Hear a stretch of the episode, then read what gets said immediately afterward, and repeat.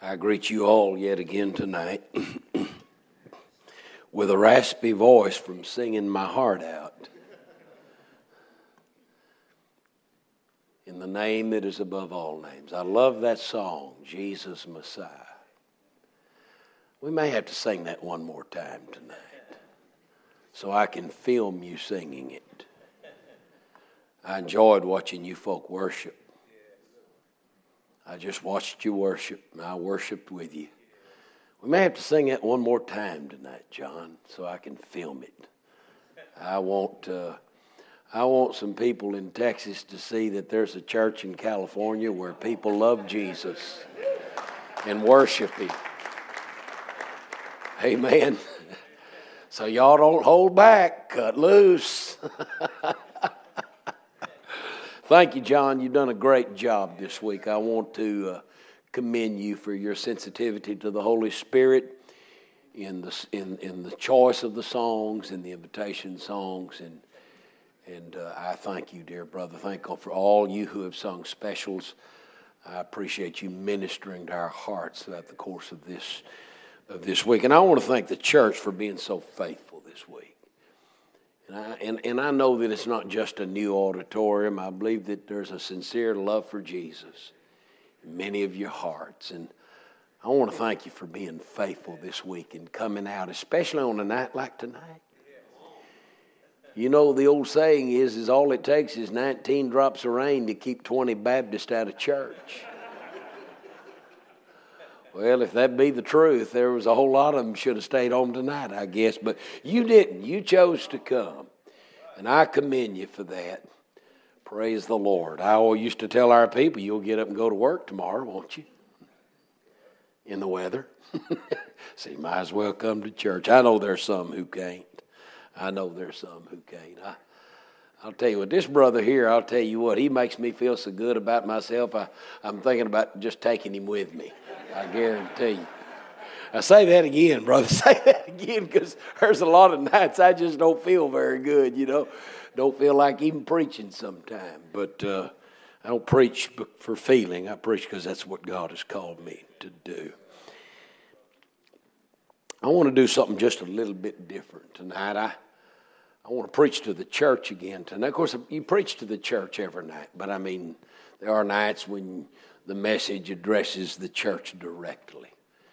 And we did that last night, talking about the, the, the, marks of a growing, a maturing church.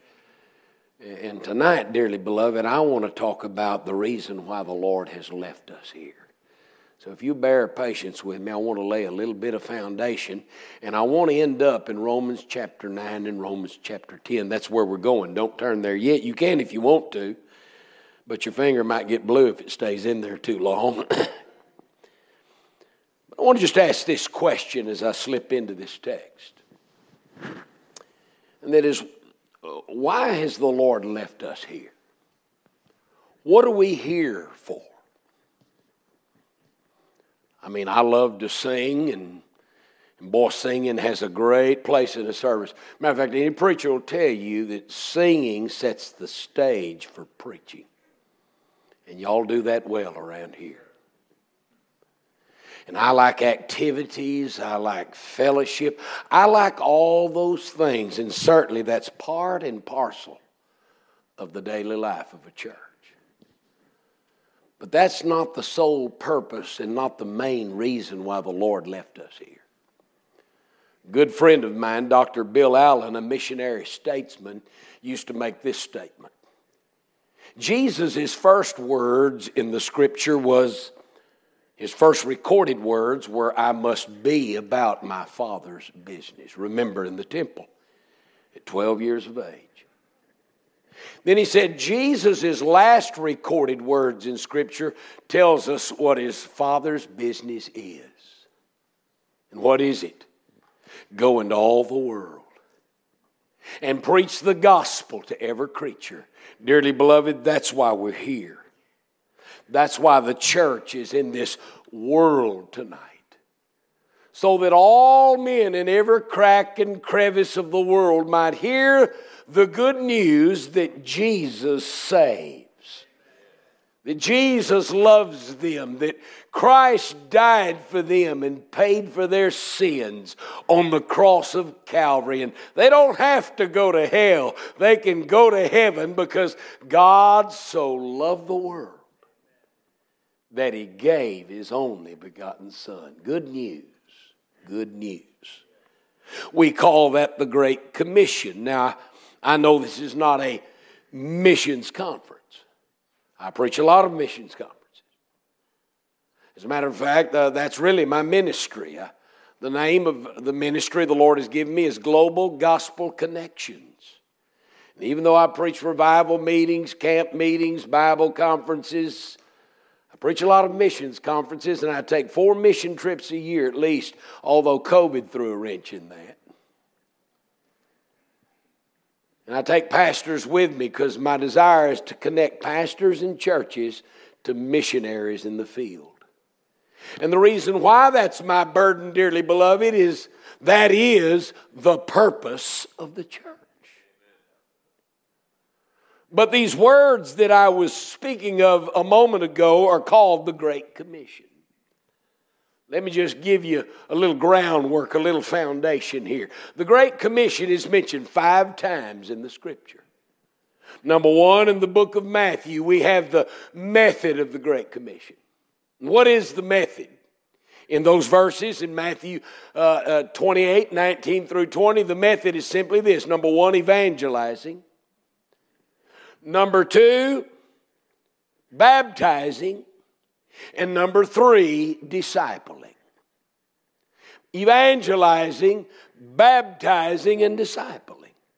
And of course, in the course of that, we see the formation of a local church. That's what New Testament missions is, dearly beloved. It's church planning. In the Gospel of Mark, chapter 16, and verse number 15, we have the measure of the missionary commission. We have the span of the missionary commission. We basically find out in those verses that the gospel is to be taken to all people in all places. All people in all places. We come to Luke chapter 24, verse number 47 and 48, and we have the message, the message of the missionary commission. And what is it? It is repentance and remission of sins.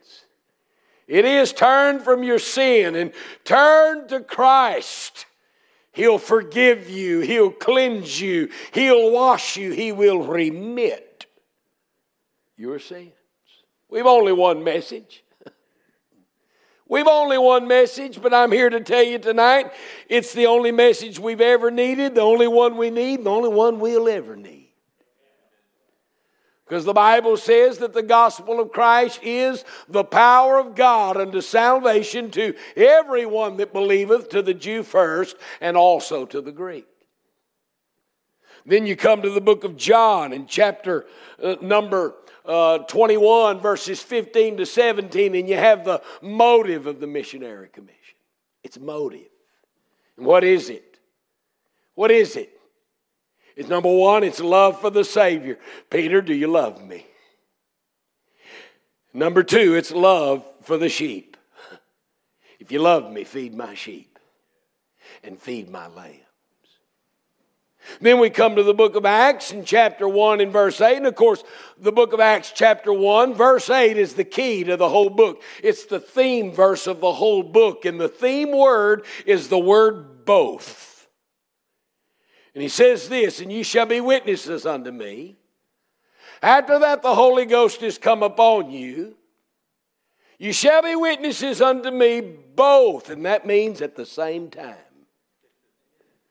Jerusalem, Judea, Samaria, and the uttermost parts of the earth. Jerusalem, Judea. That is those areas beside, beside us. Uh, Samaria, the areas, be, uh, uh, the areas beyond us, and to the uttermost parts of the earth. Here in the book of Acts, we have the movement of the missionary commission. Up until now, it's been somewhat dormant. It's been restricted to the Jews, but now the Gentile is engrafted in and it sprouts feet and legs and begins to move throughout the Gentile colonies of the then known world. It's called the Great Commission. What my heart is contemplating tonight and what the Lord is directing me to magnify tonight, dearly beloved, is the sole purpose of the church, the home church, and every other Bible preaching church. We're here to get the gospel out. We're here to make sure that people hear the glorious message. We're here to tell the world that Jesus saves. We're here to love people and care about people and have a burden for people. That's why we're here. We're not here for social causes alone, though certainly the gospel can fix social ills. We're not here for political purposes, though certainly the scripture can address that. No, so we're here but for one reason this church exists and the Lord has left us here, and that is to get the message out. That is to tell people all around us and all about us. And what I'm seeing today in the local church today is there's a lot of distractions out there, and a lot of churches have lost their evangelistic fires. Let me make a statement. When the church ceases to evangelize, it soon will fossilize. When the church ceases to evangelize, it will soon fossilize. When it loses its burden for sinners, and when buildings and budgets and money and all of those things become more important than souls, that church is coming to a standstill and it's backing up instead of going forward. My purpose is to come here tonight and to preach the words of the old song Onward, Christian soldiers, marching as to war with the cross of Jesus going on before. There are very, four very clear calls for this emphasis in Scripture, and we're going to end up in Romans chapter 9 and 10. First of all, and you don't need to turn there, I'll give it to you. In Isaiah chapter 6 and 8, there's a call for heaven for evangelism. You remember that call? The Lord said, Whom shall we send? Who will go for us?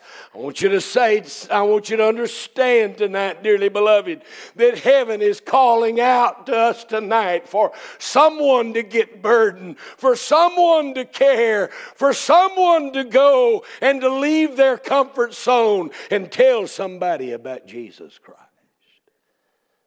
But there's not only a call from heaven, in Luke chapter 16, there's a call from hell. Do you remember what the rich man said in hell? The Bible said, In hell, he lifted up his eyes, being in torment. And he said, Father Abraham, send Lazarus.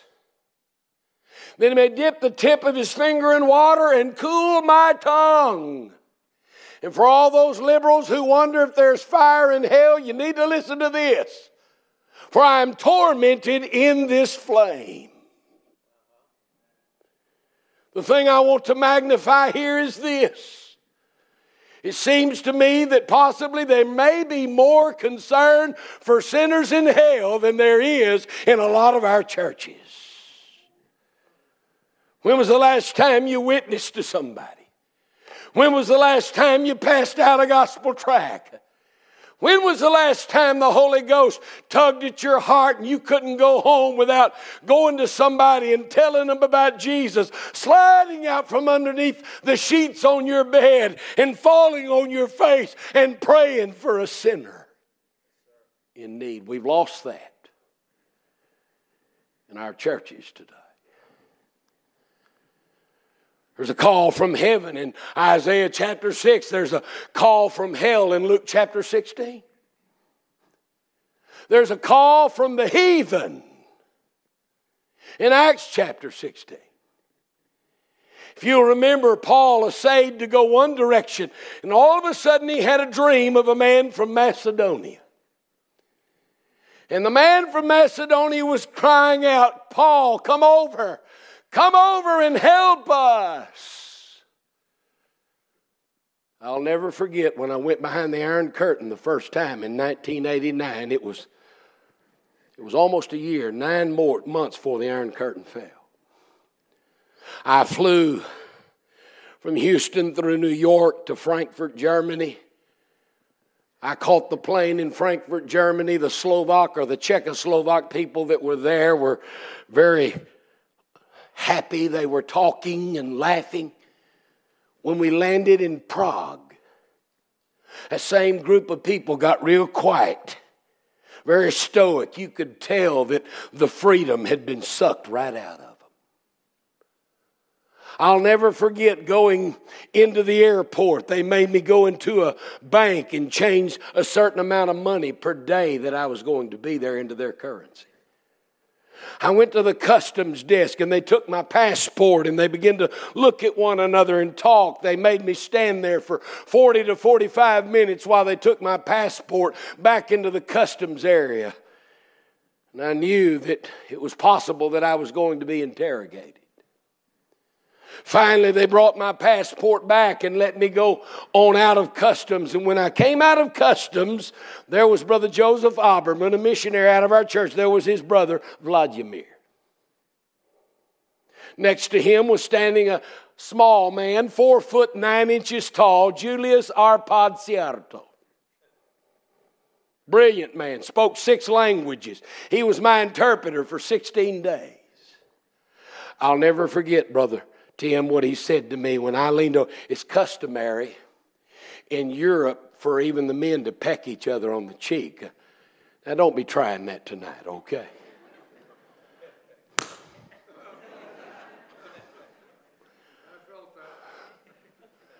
But it's customary. I took Tom Miller with me one time, and he got caught somewhere between here and here and got one right on the lips. Never forget it. And I leaned down. And the sweet, dear little brother kissed me on both cheeks. He said, Oh, Brother Mark, what took America so long? Boy, that stabbed into my heart like a knife. Yes, sir. What's taken America so long? What's taken our churches so long to get the vision? Why we become so preoccupied with success and materialism that we've forgotten the inertia and the energy of the church is the fires of evangelism. Well, that heathen said, Come over and help us. Let me tell you something, folk. I've been in I've been over five of the seven continents. And it's not like it is here in America where people have gotten used to the gospel and take it for granted. There's places where you can go tonight and they cannot wait for you to come. They are waiting for somebody to come and tell them. But here's where I want to really focus and concentrate tonight. It's in Romans chapter 9 and 10. Turn with me to Romans chapter 9. We'll read the first three verses. In chapter 10, we'll read the first verse. If you have an old Scofield Bible, that's page 1202 and 1203. These are the words of the Apostle Paul to the Roman or the Jewish believers. These are parenthetical chapters 9, 10, and 11. He's talking about the Jews in general, the nation of Israel. He says, I say the truth in Christ, I lie not. My conscience also bearing me witness in the Holy Ghost that, listen to this, that I have great heaviness and continual sorrow in my heart. For I could wish that myself were accursed from Christ. You know what Paul's saying here? If saving is if if me going to hell would save Israel, I'd be willing to do. That is an overwhelming statement. I can't say that I feel that way. Simon Peter said it like this Peradventure, some of us would die for a good man. But when we were ungodly, when we were in sin, Christ died for us. Oh, what love! That's love. And Paul's saying here if me going to hell would save my brethren and my kinsmen according to the flesh, I'd be willing to do that. Look at chapter 10 and verse 1. Look what he says. Brethren, my heart's desire and prayer to God for Israel is that they might be saved. Whereas Isaiah magnifies a call from heaven for missions, Luke magnifies a call from hell for missions. Acts magnifies a call from the heathen for missions. Here in the book of Romans, Paul magnifies a call from the heart for missions. He said, My heart's desire. And so, for a few moments tonight, I want to appeal to your heart. I want to appeal to your burden. I want to ask you tonight do you really have a burden for the lost? Do you really care about where people are going to go when they die? Is it just mere words tonight, dearly beloved, or is it the passion of your soul? Let me ask you tonight, dearly beloved, are you driven from deep down inside to tell people about Jesus Christ? In Acts chapter 4, when they beat Simon Peter and the disciples and commanded them to speak no more in his, in his name, Simon Peter said this You judge what's right in your own eyes, but as for us, we cannot help but speak the things which we've seen and heard. Jeremiah said it like this He decided to quit and keep it quiet, but he said, Your word was in my bones like a fire. What's happened to the fire? What's happened to the, what's happened to the compassion what has happened to a heart that is burdened for sinners.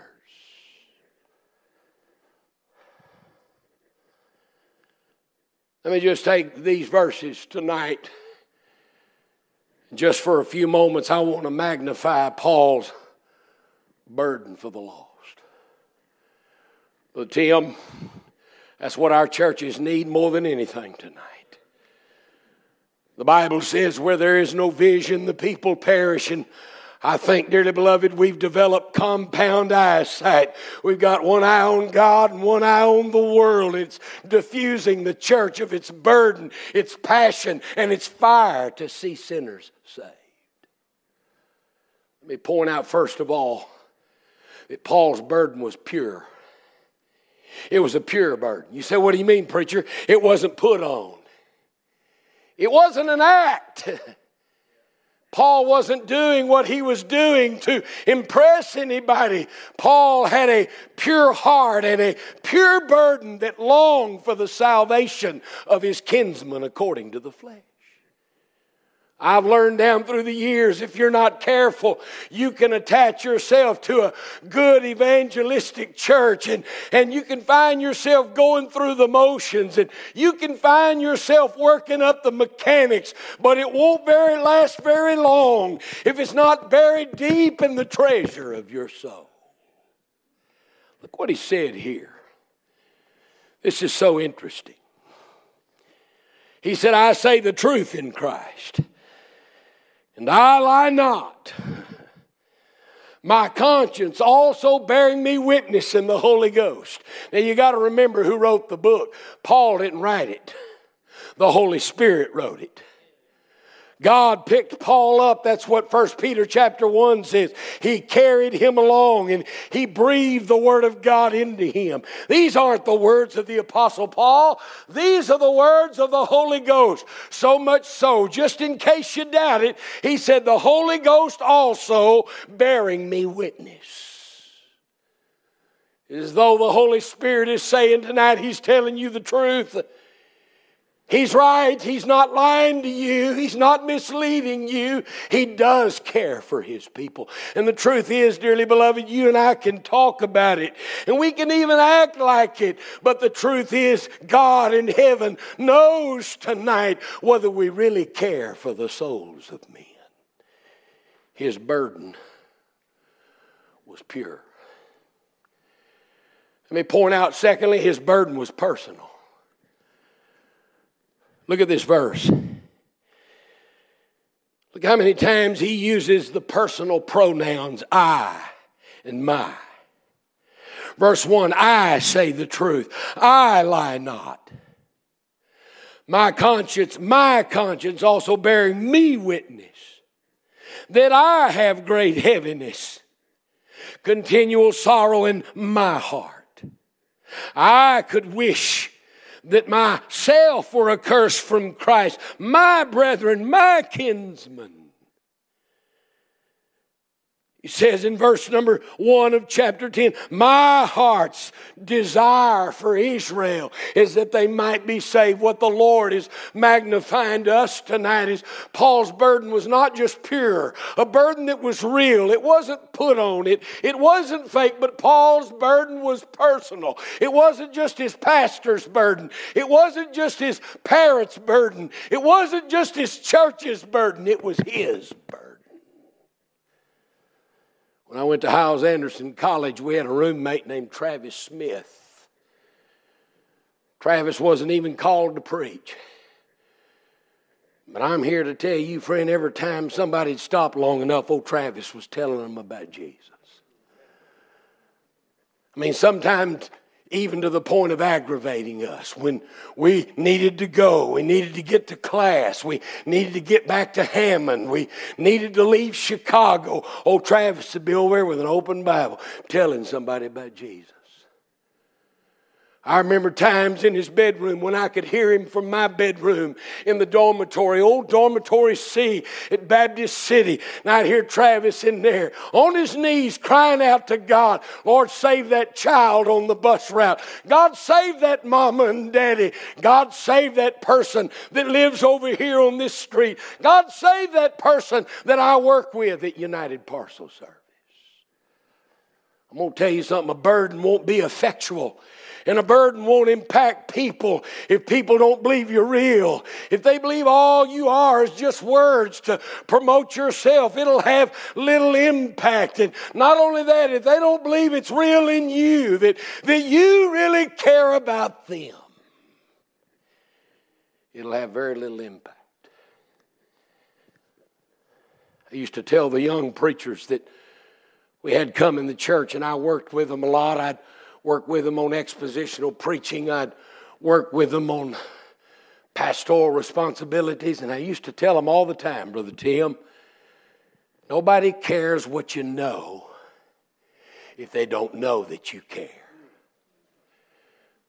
The greatest thing you'll ever do for your people is not to be a great orator or a great expositionalist. The greatest thing you'll ever do for your people is to love them and care about them to pray for them, to be there when they go in the hospital, to be there when they have a baby come into this world, to be there when they lose a loved one because you just simply care about them.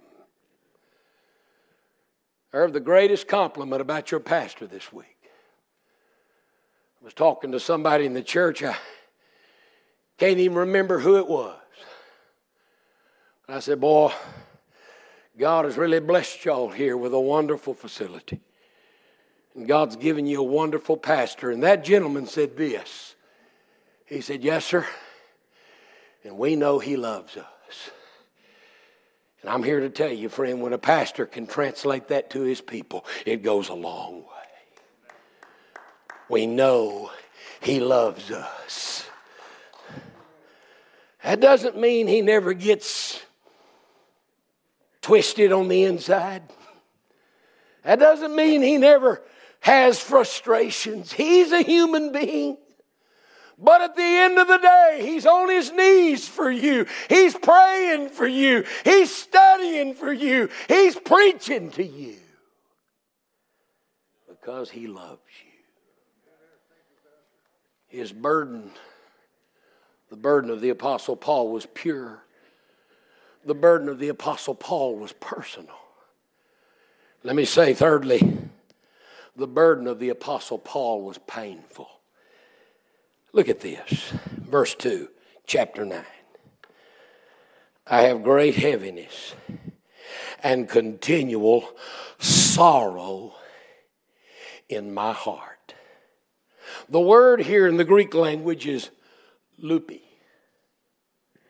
And here's what it means it means sorrow, it means pain, it means grief, it means affliction as of a people who mourn. It reminds us of the death of Absalom. When David found out, the Bible said he wept and mourned. He rent his clothes and he said, Oh, Absalom, oh, Absalom. Reminds us of Jesus standing on the southern steps of the temple where I stood earlier this year in 220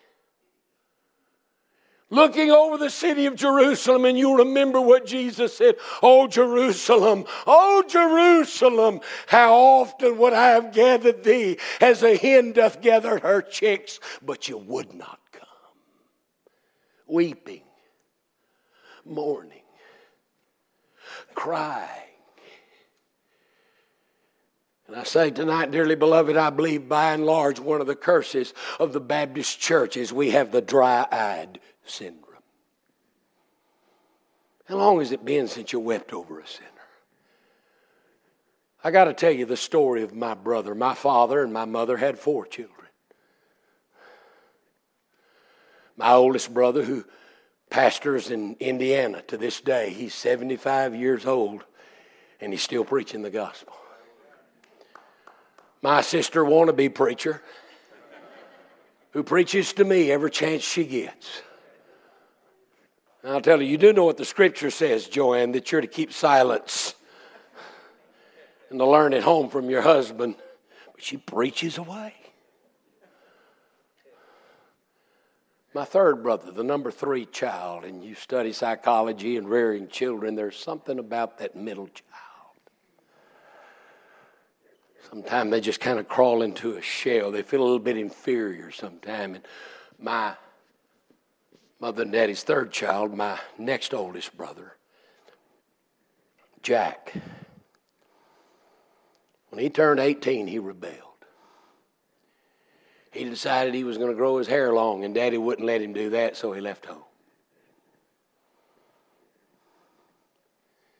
He began to take LSD. He started listening to rock music. He then went from that to marijuana, and then he went from that to speed, and then on to LSD. And next thing you know, my brother is out and about in this world, lost without God. And I'll never forget, Tim, that Christmas, how my daddy sat there that Christmas. And Christmas was always a joyful time around our But I'll never forget the stoic, blank look on daddy's face as his heart was saddened and burdened for an errant child. As a 14 year old boy, I watched this. Matter of fact, it made such an impression on me that it's one of the things that ultimately led me to Jesus Christ. In the middle of the night, I would hear my mother and my father weeping and crying and praying. Oh God, we don't even know where our son is tonight. God, save our son.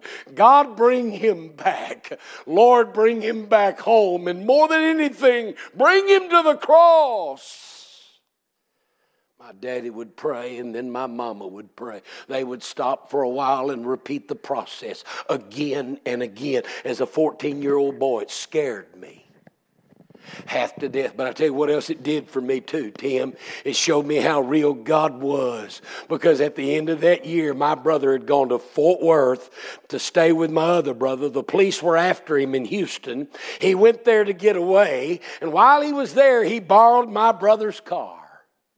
He went out and birds of a feather flocked together. He found somebody else that knew where some LSD was. They went out and hit on the LSD, and the next thing you know, he almost wrecked my brother's car, and he came in at one o'clock in the morning, inexplicably. He knocked on my brother's door. Robert came to the bedroom door and said, Yeah, Jack, what are you getting home so late for? Tears were streaming down his face. And he said, Robert, he said, You think God would save someone like me? My brother gave his heart to Jesus Christ that night. The Lord called him to preach, and he pastored a church for 24 years till he was cutting a tree down for his son in law, and the tree fell on him, and the Lord took him home in 2011.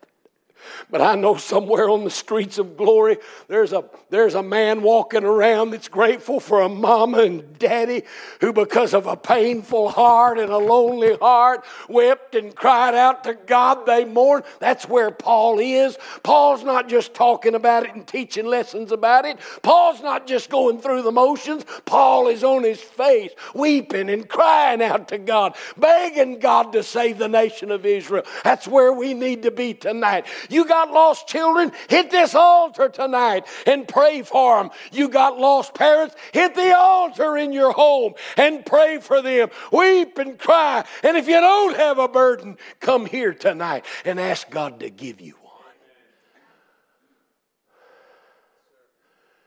Solomon says in the book of Proverbs to guard your heart with all diligence, for out of it proceed the issues of life. In other words, the way we live our lives and approach our lives will be dependent upon the condition of your heart. There's a lot of distractions out there right now, folk. There's materialistic distractions. There's worldly and carnal distractions. There's social distractions, political distractions. One thing the devil is trying to do with all of this is to diffuse us of our power and our intimacy with Jesus Christ to get us strung out on temporal issues while people are facing eternity tonight. His burden was pure was personal and it was painful. His burden was propitiational. You say, what do you mean by that, preacher? That word is used as a legal term. It's used of our parakletos, the Lord Jesus Christ, one called alongside. That's what happened when you got saved. You were spiritually broke and condemned. You were guilty. But God sent a lawyer who's never lost a case. One called alongside and he pleads your case. He raises those nail scarred hands to remind the judge of all the universe that it's already been paid for. And here's what John said in chapter 2 and verse 1. My little children, these things write I unto you that you sin not. And if any man sin, we have an advocate, Parakletos. I cannot help but think of the Miranda rights when I think of this. Now, I wouldn't know what they are because I've never been arrested. But I hear they say this to you if you can't afford a lawyer, one will be appointed for you. And I'm here to tell you, spiritually speaking, none of us could afford a lawyer. But Jesus paid it all, and the high court of heaven appointed him, chose him to be the propitiation for our sins. In other words, the wrath of God had to be satisfied. And it was Christ's death and burial and resurrection that satisfied, satiated the wrath of the Holy God. That's what Paul's saying here. If me going to hell would save my brethren and kinsmen Israel, I would do that. Now, I'm going to tell you something, Brother Tim. I'd almost go, Now, you sure about that, Paul? But you remember in verse 1, the Holy Ghost said, Amen to it. He's right. That is an overwhelming. and astounding statement. Well, you say, preacher, I, Paul was Paul and he was a Bible character. Hey, he was the same sinner you and I are. He had the same Lord that you and I have. It's not what age you live in or what accolades you can hang by your name, it's how hungry and thirsty you are for him. But then I close with this thought his burden was prayerful chapter 10 and verse 1 my heart's desire and prayer to God for Israel. Christians, with what's going on in our country right now, I live as an angry man. I think you know what I'm talking about. But the wrath of man worketh not the righteousness of God. Here's the one weapon that we have that is more powerful than any other weapon. And it's not so much because of all the political and social dissension that's going on, but it's because of the degree to which mankind is lost. You see, what we really need to be concerned about is not who's in the White House. What we really need to be concerned about is not the Constitution and the amendments. What we need to be concerned about is the lost souls of people.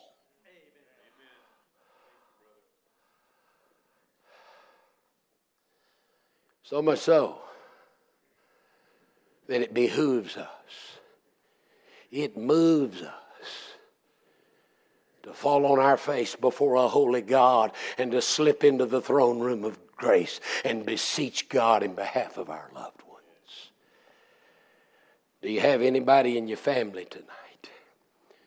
It needs to be saved. I'm not telling you that praying for them is going to save them, but I'm here to tell you if they do get saved, prayer is going to be perfunctory in that process. I wonder tonight. Now, this is a good church. I love your building. I wish I could take it with me to Texas, but I can't get it on the plane. I don't have a truck big enough to haul it. I love your cafe out there, especially the hot chocolate.